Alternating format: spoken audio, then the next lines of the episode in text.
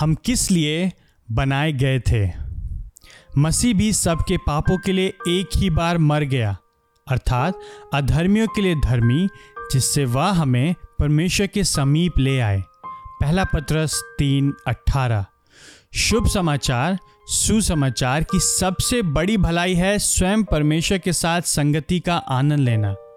इसे पहला पत्रस तीन अट्ठारह के इस वाक्यांश में यह स्पष्ट किया गया है कि वह हमें परमेश्वर के समीप ले आए। इसीलिए यीशु मरा था। सुसमाचार के अन्य सभी दान इस दान को संभव बनाने के लिए पाए जाते हैं। हमें क्षमा किया गया है जिससे कि हमारा दोष बोध हमें परमेश्वर से दूर न रखे। हम धर्मी ठहराए गए हैं जिससे कि हमारी दंड आज्ञा हमें परमेश्वर से दूर न रखे। परमेश्वर की कोप शांति हुई है, जिससे कि उसका प्रकोप हमारे और हमारे पिता के रूप में परमेश्वर के बीच में ना आए।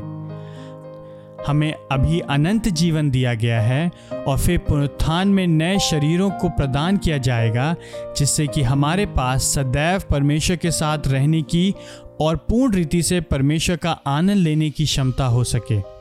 अपने हृदय को परखिए। आप क्षमा क्यों चाहते हैं? आप क्यों धर्मी ठहराया जाना चाहते हैं? आप क्यों चाहते हैं कि परमेश्वर का प्रकोप शांत हो जाए? आप अनंत जीवन क्यों चाहते हैं?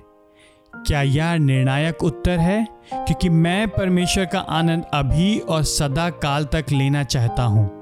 सुसमाचारी प्रेम जो परमेश्वर देता है, उसमें वह अंततः स्वयं ही उपहार है।